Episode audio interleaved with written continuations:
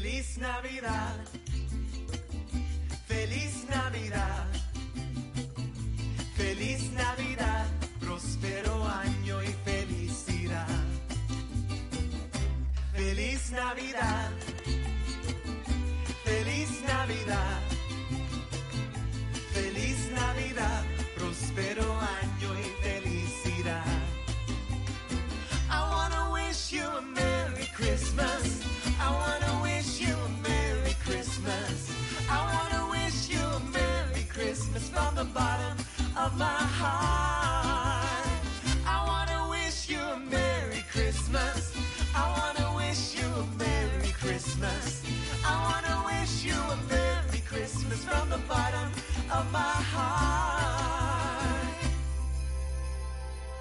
Everybody. Merry Christmas. Have a happy new year.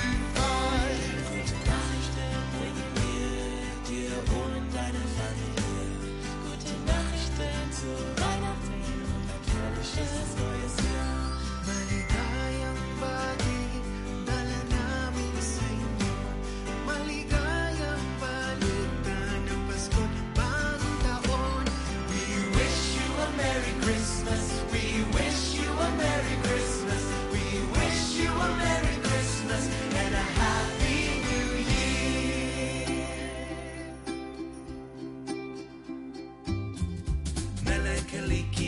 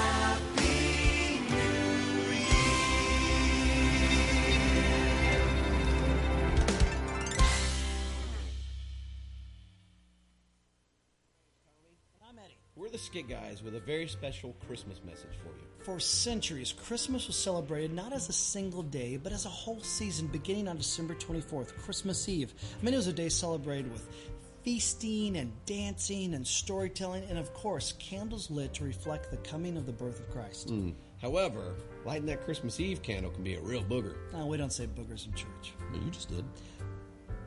I know I repeated you. I was just saying everybody knows how to light a Christmas Eve candle. Well, not if they're like me.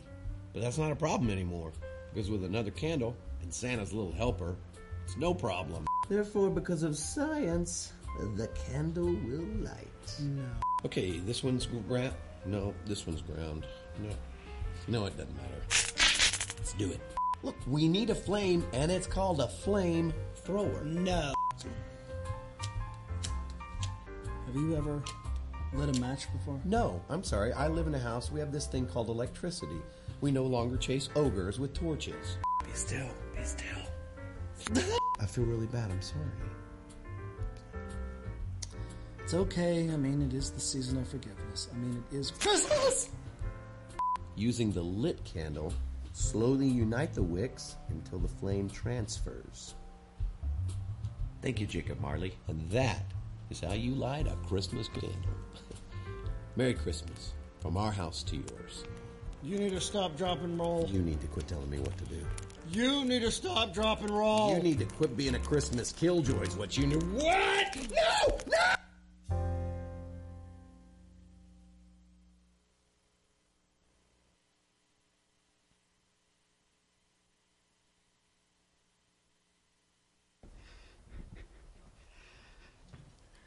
Good evening.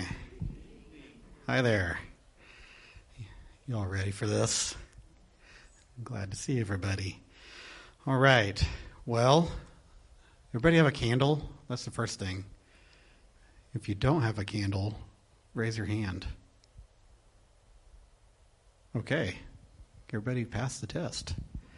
You have a candle. That's good. That's the first thing you needed to do. So yeah, so light the candles. You saw the you saw how it is. Put the unlit candle this way, because if you put the lit candle this way, bad things will happen. All right. Stick around after the service. We have lots of snacks that have come in. We're going to have fellowship snacks afterwards, and um, by snacks, we take the snacks word pretty seriously around here. If you're not familiar, so there's going to be some good stuff to eat. So stick around after that. Okay, so we're going to light the rest of the Advent candles. So there's we've lit four of them, and tonight we light the Christ candle. So you all who agreed to come up and light candles, would you come on up? This is some pieces of the Bennett clan.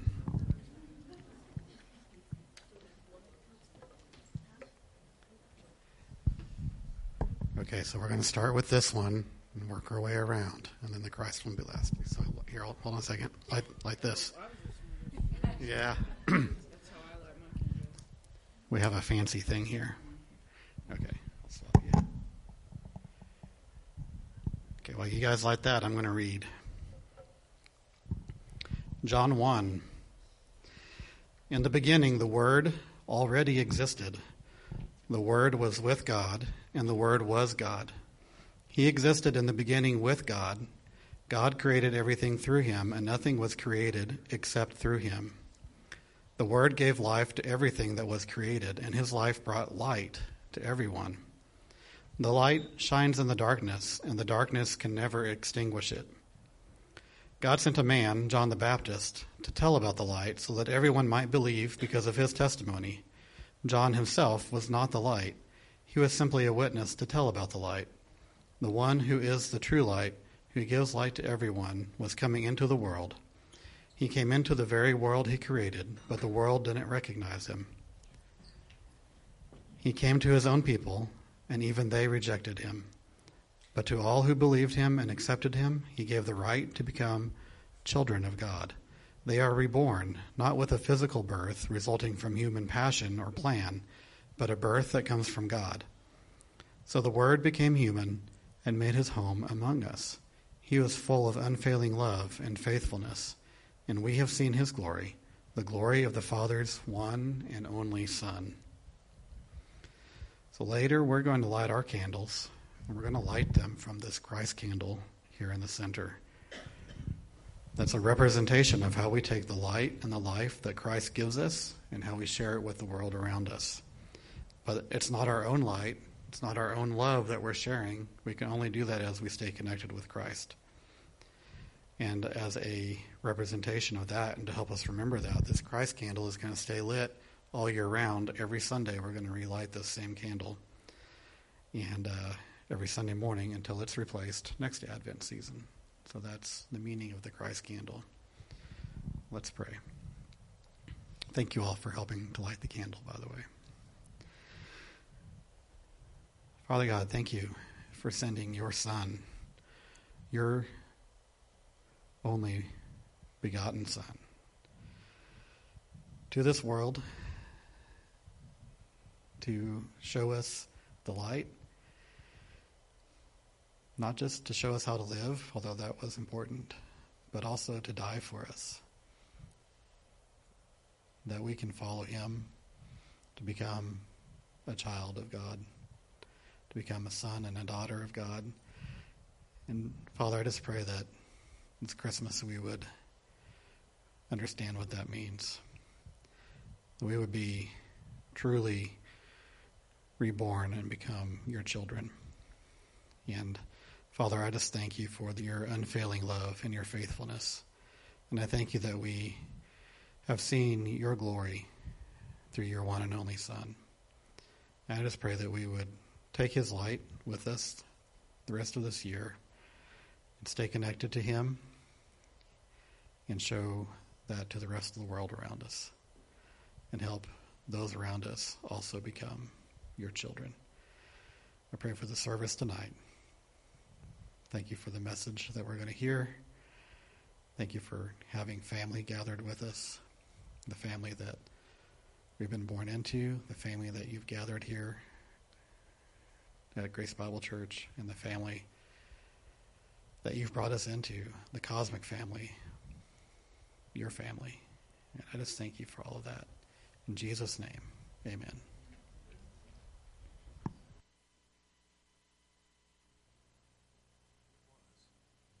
that while they were there, the days were accomplished that she should be delivered. And she brought forth her firstborn son, and wrapped him in swaddling clothes, and laid him in a manger, because there was no room for them in the inn.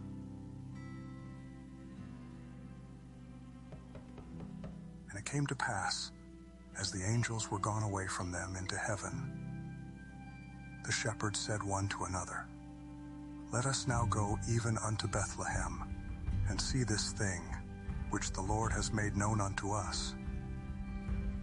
And they came with haste, and found Mary and Joseph and the babe lying in a manger.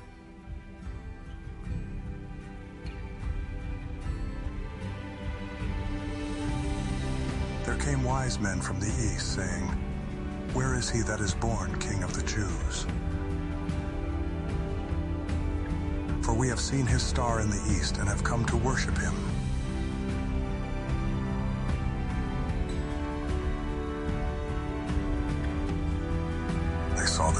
Fell down and worshipped him.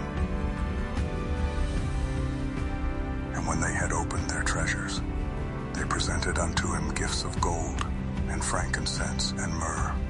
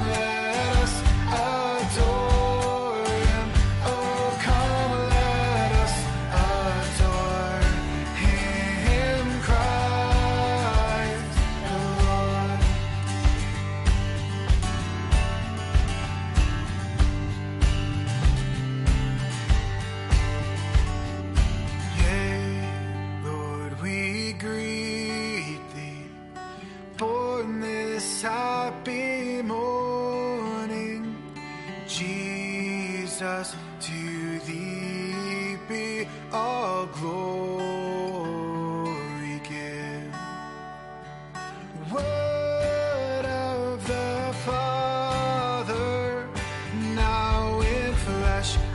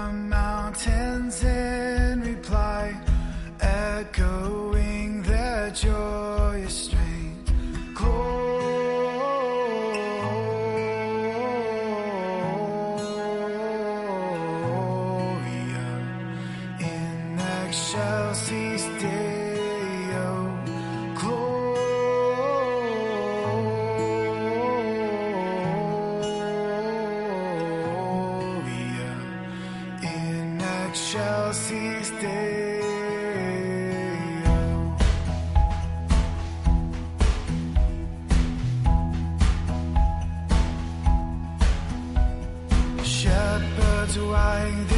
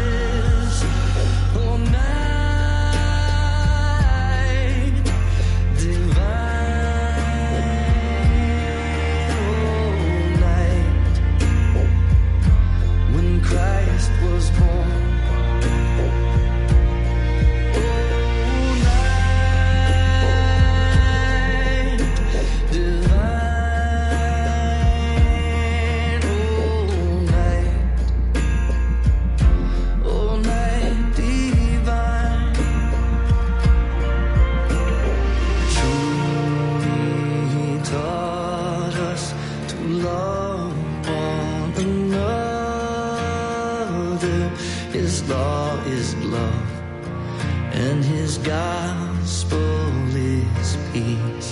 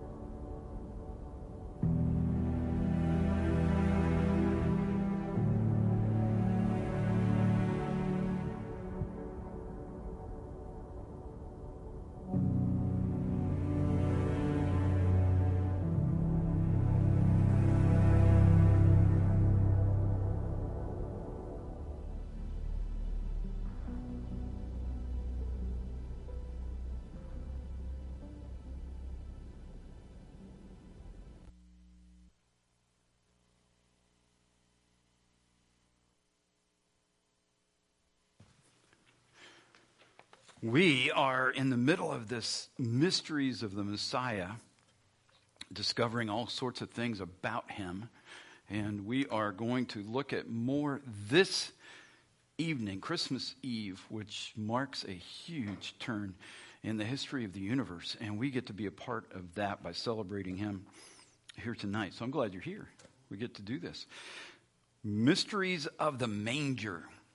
There are things that happened on the night Jesus was born that have repercussions, and they, they are indications of the power of God, the things that He intended to bring to this world to change people's lives, to make a difference for all of humanity, but not only humanity, but the divine beings that surround us in the heavenly. So, the unseen world around us, there are angels there are rebellious angels, so we got both sides, the darkness and light, and they are at each other's throats. So we've got that going on. And Jesus enters into this in order to change things. He, he is moving in the direction of bringing people into a right relationship with the living God. So he is really aggravating the enemies of God who don't want that to happen.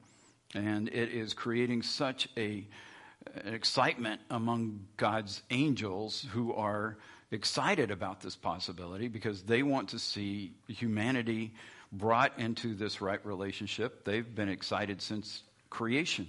They were cheering God on as He was creating things, and He's putting the galaxies into place, and He made the earth.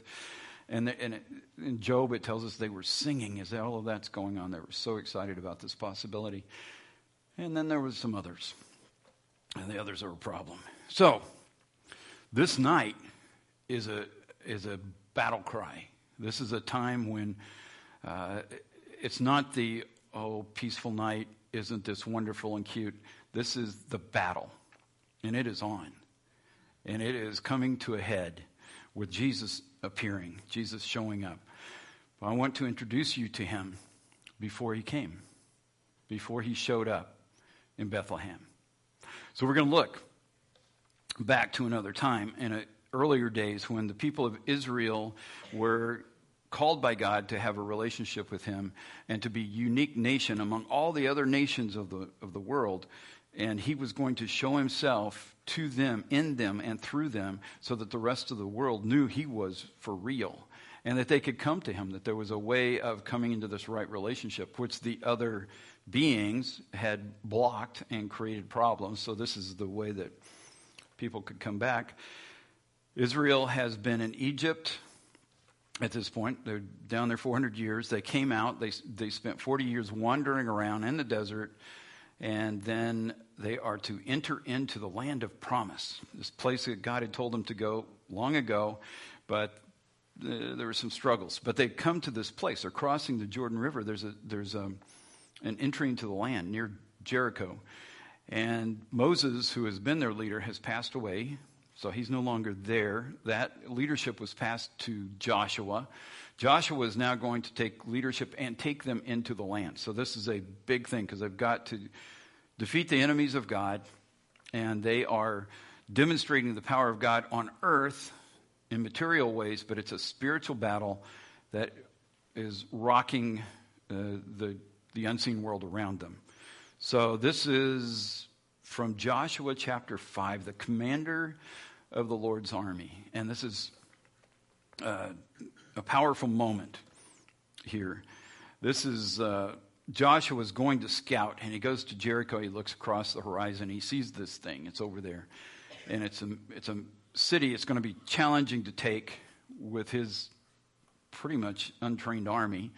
And he's looking at this, wondering, what, what are we going to do? He's trusting God, but he's still, he's out there looking. And he runs into this other man. And he asks him, Are you on our side or their side? And the respondent says, Neither. Okay, now we've, we've got something going on here. Here he is, Joshua chapter 5. Neither one, he replied. I am the commander of the Lord's army. At this, Joshua fell with his face to the ground in reverence. I'm at your command, Joshua said. What do you want your servant to do? The commander of the Lord's army replied, Take off your sandals, for the place where you are standing is holy. And Joshua did as he was told. Think, wow, who did he just run into? Who was that? The commander of the Lord's army. So here's a spiritual being who looks like a man, but he's standing there in his presence. He recognizes that somehow he's a warrior. He picks that up when he meets him and he is responding to him. He knows his voice, by the way. When you read back in Exodus, you discover that Joshua was often trailing Moses. And when he would go to the tent of meeting, where God would speak to Moses face to face, Joshua was at the gate or at the door of the tent. And he's just listening, knows his voice. He, didn't, he doesn't get to be in there, so he doesn't know what, what does that look like in there? But he hears them. And then this guy says, I'm the commander of the Lord's army. Then he tells him to take off his shoes. Isn't that what Moses was told to do? The burning bush. Okay. This is him. He does it. Now he's listening. Because now he's in the presence of the commander of the host of the armies of God, the myriad and myriad, the millions and millions of angels of God. One angel's power would blow our minds. There are millions and millions. And he's the commander. He's the one who calls the shots. He's the one who says, This is our objective. This is what we're going to do. And the, this is holy ground. This is set aside for, the God, for God's purposes, for, his, for what he wants to accomplish. Joshua was taken in that. I want you to think about a spiritual realm that exists in and around the physical realm. This is all unfolding at the time Jesus is born. Leading up to his birth, Gabriel, the angel Gabriel, comes and meets with Zacharias, who's a priest, meets him in the temple, and he gives him instructions. the forerunner, and he's going to announce that the Messiah has come, his ministry, when the time comes. There's Gabriel. So we've got a supernatural event that takes place there, and then this birth that is remarkable because they were both past the age of having children. They never had children, and now they have a child. So miracles are happening. The unknown is happening. Angels are showing up. Communications are happening. Gabriel comes and speaks to Mary. She's not had a child. She's not married yet. She's betrothed, and all of a sudden she's going to have a child because the Holy Spirit has come on her. Joseph is thinking, I need to get out of this thing because this is going to be a bad relationship, and how am I going to explain it? And the Holy Spirit, or the angel tells him, the Holy Spirit has come on Mary. This is a good deal. Don't leave. So he doesn't. Supernatural communication happening at every level. God's plan was not expected by human or divine beings. They didn't know this was going to be how this would play out. They didn't know how the elements would come together.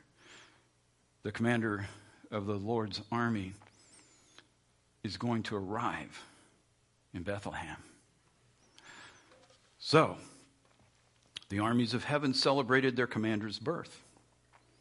In Luke chapter 2, suddenly the angel was joined by a vast host of others, the armies of heaven, the armies of heaven, praising God and saying, Glory to God in the highest, and peace on earth to those with whom God is pleased. Wow.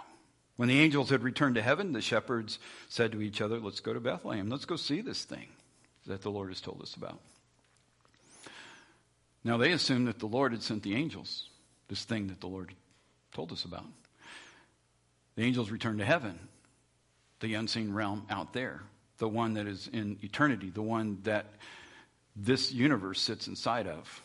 This is just a little pocket within the larger scope of all that's out there. And the angels return, and they've returned to God, but they've also returned to the second heaven, which is the place where the other beings are situated. They don't want to see the commander of the Lord's army take over. They don't want to see any of this succeed. They are not pleased. But God's angels, and as you saw, angels, the army of angels, the armies of heaven, who are praising God, who are standing guard. It is amazing. So they return to heaven to do what? They're battling the other beings who would like to destroy the commander of the Lord's army, Jesus, and those who have anything to do with him. But they're standing guard, they are defending. So they're in heaven, taking care of those things. But we'll back up to Daniel 10 battles in heaven. These are things that, that have occurred in the past leading up to this time, but they give us an idea of the kind of things that go on. So in Daniel 10, uh, Daniel, he is a government official in Babylon, but he's also a prophet of God. So he is out on uh, a retreat. He's praying. He's praying, you know, God, what's going on? Where are we headed? He wants people he's he's from Israel. He wants to return. He wants his people to return. It's just his concern for them. And they are in captivity. So he's praying. And he's been out there 21 days. While he's out there, an angel appears. And Daniel's, you know, surprised sort of because he's had encounters, so he's sort of all right, but you never get quite get used to it. He shows up, he gives him an explanation. He said, For 21 days. When you started praying, God sent me with an answer. From, from his council room in heaven, he sent me with an answer to respond to you. On my way from the highest heaven through the intermediate heaven, where the other beings coexist, he's in a battle. And he's in a battle trying to get to Daniel to let him know what's going on. For 21 days, he's fighting. He finally gets there and he gives him the information. You can read that in Daniel 10. But the thing that's unfolding there is he, he tells him, Michael, who is the angel responsible, an archangel responsible for the people of Israel, stepped in to help him so he could give the message, get to Daniel and give him the message. So this is 21 days into this thing. And you wonder why your prayers don't come back quickly. Sometimes you're praying and you go, I don't know. I mean, besides the ridiculous prayers, those, those don't get answered anyway because they're just nuts. But the ones when we are praying and we're praying what God would have us pray, and you go, why is it taking so long? There's a battle. The battle's going on. The angel finally shows up and tells him Michael's battling the spirit prince of Persia. The spirit prince of Persia, there are different uh, areas geographical areas and peoples for which these beings, in, in the old days, they had gods, small g gods, that's who we're talking about. So the spirit prince of Persia is who Michael, the angel for Israel, is battling. He's got to fight him. He's got to take him down. But soon, he says, he has to turn and give his attention to the battle with the spirit prince of Greece. And if you know history, you know that's coming relatively quickly. And if you've ever wondered why it is that Iran keeps attacking Israel, like today, Iran's behind Hamas and Hezbollah, why would that continue all the way to today? Spirit princes, these small g gods, these unseen rebellious angels who have left their place beside God, are enemies they are in their place. They don't die. They're not human. They don't die like humans. They haven't moved. The battle's going on, still going on. When we're told in the scriptures to pray for the peace of Jerusalem, there's a reason the prayers are important. Prayers are important because the battle's going on. The battle continues to go on. Not done yet. That battle was to keep Israel from doing what God said to point to Him so that people could be delivered from the darkness and find the light. So the commander of the Lord, Lord's armies is born.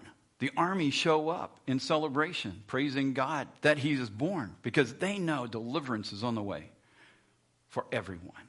The possibility is there for everyone. It's amazing what's unfolding. This is what Jesus did. This is battle on earth. So that's battle in heavens, out there in the unseen, but this is the battle on earth. From Philippians chapter 2. Though he was God, he did not think of equality with God as something to cling to. Instead, he gave up his divine privileges. He took the humble position of a slave and was born as a human being when he appeared in human form. God's way is not our way. He came, laid those things aside. Those are all His. He is from glory. He has been involved in creating all that exists. And yet, He lays that aside in order to come here, be born in a barn, in order to deliver. And the beings in heaven didn't see it coming. Human beings didn't get it, still don't get it. And he has turned everything upside down. The commander of the Lord's armies was born that night as a human being, a God man. It's a new day. It opens the door for uh, a new life for all those who believe him, for those who follow him. So, born in a barn and laid in a manger guarded and observed by the armies of angels. Armies of angels that watched and threatened by the evil enemies of God, both human and divine. Those beings who are out there are watching, and we've got the armies of angels standing by, watching, keeping, keeping them at bay while this is happening. On earth, we've got Herod who wants to kill all the babies to make sure he gets rid of this possible king. Things are happening on earth, things are happening out there. He is laid in a stone cave. That's where the, that's kind of barns that they had. He's laid in a stone cave when he is born and he's wrapped, and when he's died, he's in a cave and he's wrapped. Huh. Both ends of that story. Except he didn't stay there. He didn't stay there. All of this because Bethlehem, Israel, is on the end of the Roman Empire. It was a nothing country to them. Bethlehem was nothing to the people in Jerusalem or to King Herod, some small town. Nothing. All of this. Small, unimportant, dismissed by people the commander of the Lord's army was born in a cave in a small town. And only the shepherds found out about it. There's some other people who kind of wander along, maybe some relatives who are, you know, related to Joseph and, and Mary, but this isn't a big crowd. There are no neon lights, there are no rockets' red glare, there's nothing going on. You got angels. But they spoke to the shepherds. They didn't talk to the king. They didn't go to the priest in the temple. They talked to the shepherds. They talked to simple people doing their job who were probably helping to bring the sheep and birth the new lambs who would be part of the sacrificial system in the temple. So the manger where Jesus lay in Bethlehem was well known for that industry, the place where the sacrifices were born. Let that sink in. From the get go. Small, unimportant, dismissed by people then and now, sadly. And yet he turned everything upside down, never to be the same. Glory to God in the highest. Suddenly the angel was joined by a vast host of others, the armies of heaven, praising God and saying, Glory to God in highest heaven and peace on earth to those with whom God is pleased. The change is coming. The change is coming. What he's done, what he's doing, and what he will do. Change is coming. We're going to take a moment and light a candle. We're going to do this so that we can remember that Christ was born the light of the world. He came into this world to give us hope and direction and to save us from our own sin, but from the evil that was after us as well. We have enemies who would like to destroy us, who would like to divide us, and they often win because we're not turning to the Savior, the one who can deliver us, because sometimes we think it's small and important and dismiss, dismiss, dismiss Him. We have an opportunity to remember Him. And on this night, it's a great time to do that, to remember all that He's done, what He did in coming, what He did to make a difference, to fight for us, to continue to fight for us, and to lead us into life. And so we light the Christ candle. I'm going to come around and uh, you can light candles off of this. We will fill this room from the Christ candle, the light from the Christ candle.